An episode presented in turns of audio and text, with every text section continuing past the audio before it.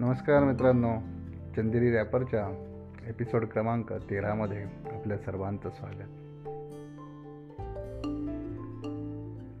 वैशाखातील उन्हाचा सध्या आपण सर्वजण अनुभव घेतोय.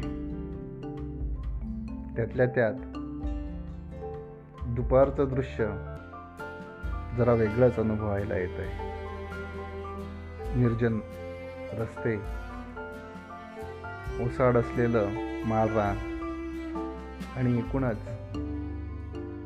भयान असं वातावरण या वैशाखातलं अनुभवायचं असेल तर थोडंसं वस्तीच्या पलीकडे जाऊन अनुभवायला हवं. मध्येच एखादी वाऱ्याची वावटळ येते आणि आपल्यासोबत बरीचशी धूळ आपल्या अंगावर घेऊन येते. जमीन भेगाळलेली पावसाची आतुरतेने वाट पाहणारी. एकूणच चिंताजनक वातावरण निराशाजनक वातावरण. पण यातही थोडी लांब अजून नजर टाकल्यावर आपल्याला दिसतं एक मनमोहक दृश्य. लाल गर्द केसरी रंगाचं एक बहरलेलं झाड. अनाहूतपणे आपल्याला आकर्षित करतं. या सर्व अशा भकास भयान वातावरणामध्ये ते बहरलेलं झाड गुलमोहराचं असतं. मला कायम हे गुलमोहराचं झाड आकर्षित करत आलेलं आहे.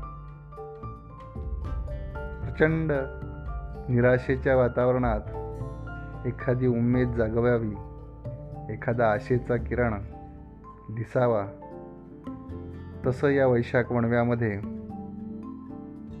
बहरलेलं हे गुलमोहराचं झाड आपल्याला जगण्याप्रती उत्साह देत असतं. निसर्गाची किमया बघा. एकीकडे सर्व ओसाड असताना हे झाड मात्र आपल्याच मस्तीत बहरलेलं असतं. मध्येच याच्यावर बसलेली एखादी कोकिळा जीवनाचं संगीत गात असते. जीवनही असंच आहे. खूप साऱ्या समस्या आहेत. क्षणाक्षणाला आपल्याला वैफल्य येणारी माणसे भेटतात. कष्ट पडतात. बऱ्याचदा जीवन नकोसं होतं.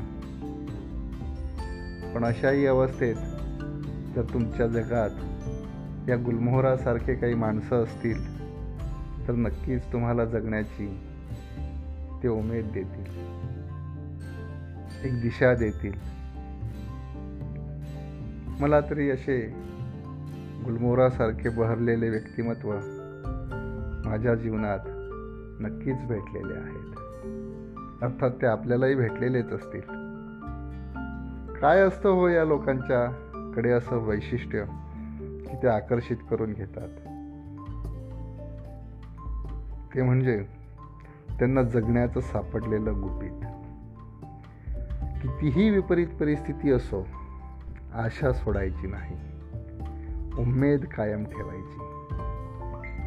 आणि त्यालाच कदाचित आपण जीवन म्हणत असावं. चला तर मग.